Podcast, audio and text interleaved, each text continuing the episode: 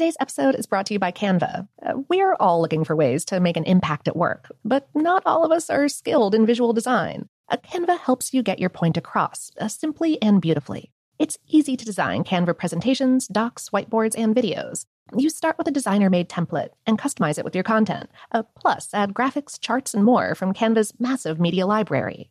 Whatever department you work in, Canva is perfect for any task sales decks, hiring docs, marketing brainstorms, employee videos, you name it. Anyone at work can design with Canva. Start designing today at canva.com. Designed for work. This episode is brought to you by Technically Speaking, an Intel podcast. When you think about the future, what kind of technology do you envision?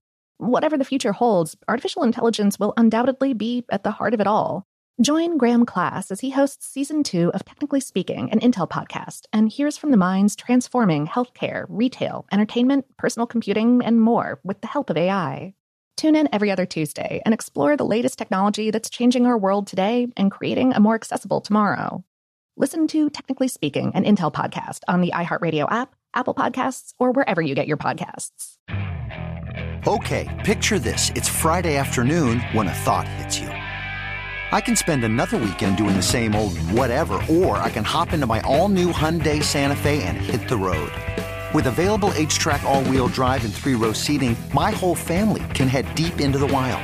Conquer the weekend in the all new Hyundai Santa Fe. Visit HyundaiUSA.com or call 562 for more details. Hyundai, there's joy in every journey.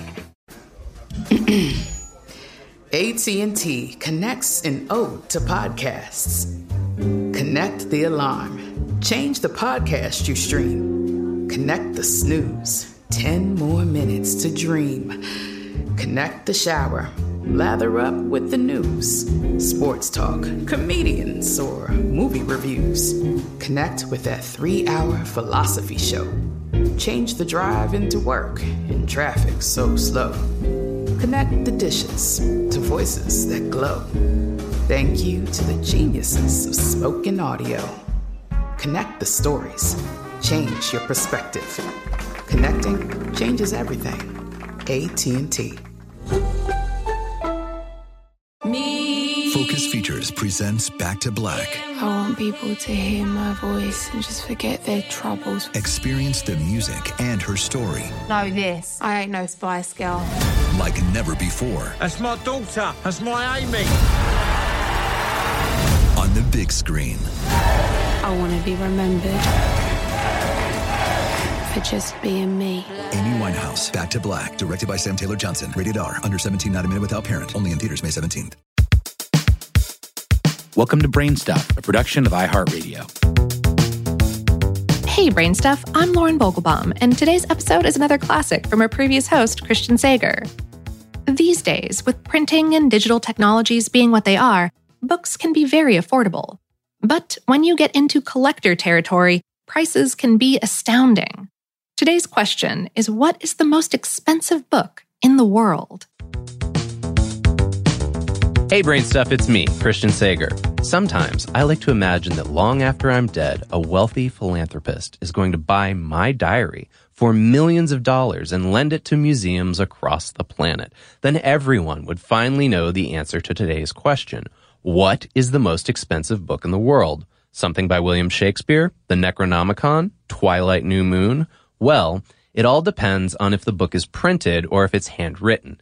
If we're talking books that have had multiple copies printed, then the answer is the Bay Psalm book, which sold for more than $14 million in November of 2013. It was originally printed by Puritans in Cambridge, Massachusetts in 1640.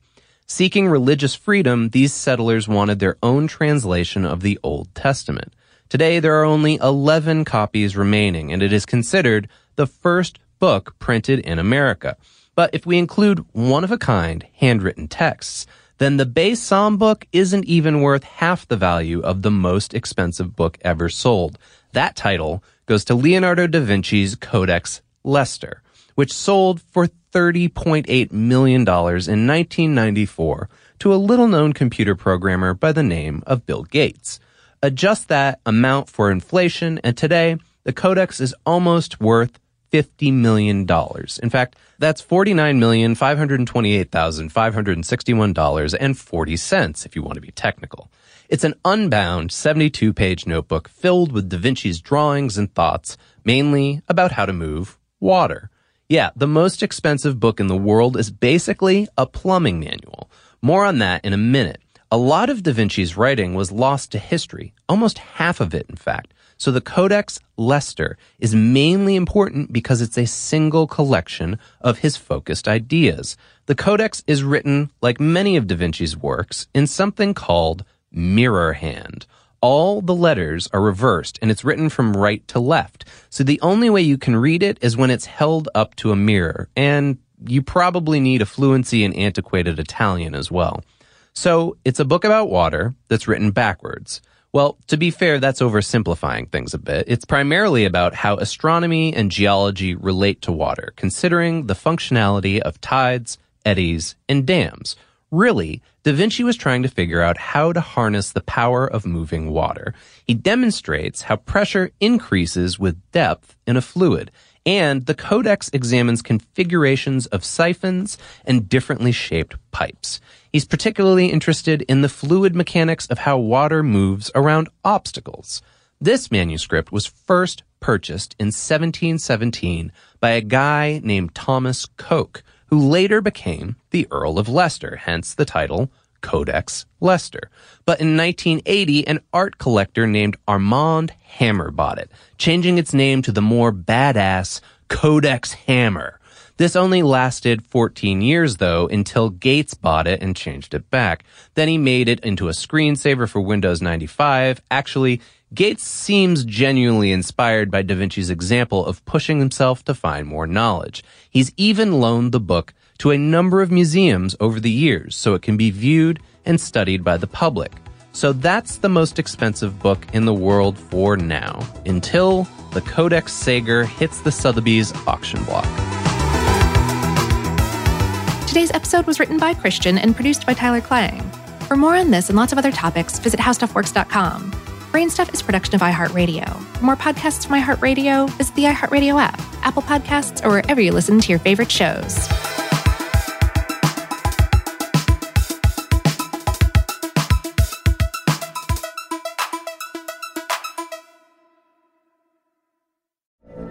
From BBC Radio 4, Britain's biggest paranormal podcast is going on a road trip. I thought in that moment, oh my God, we've summoned something from this board. This is Uncanny USA. He says, Somebody's in the house, and I screamed. Listen to Uncanny USA wherever you get your BBC podcasts, if you dare.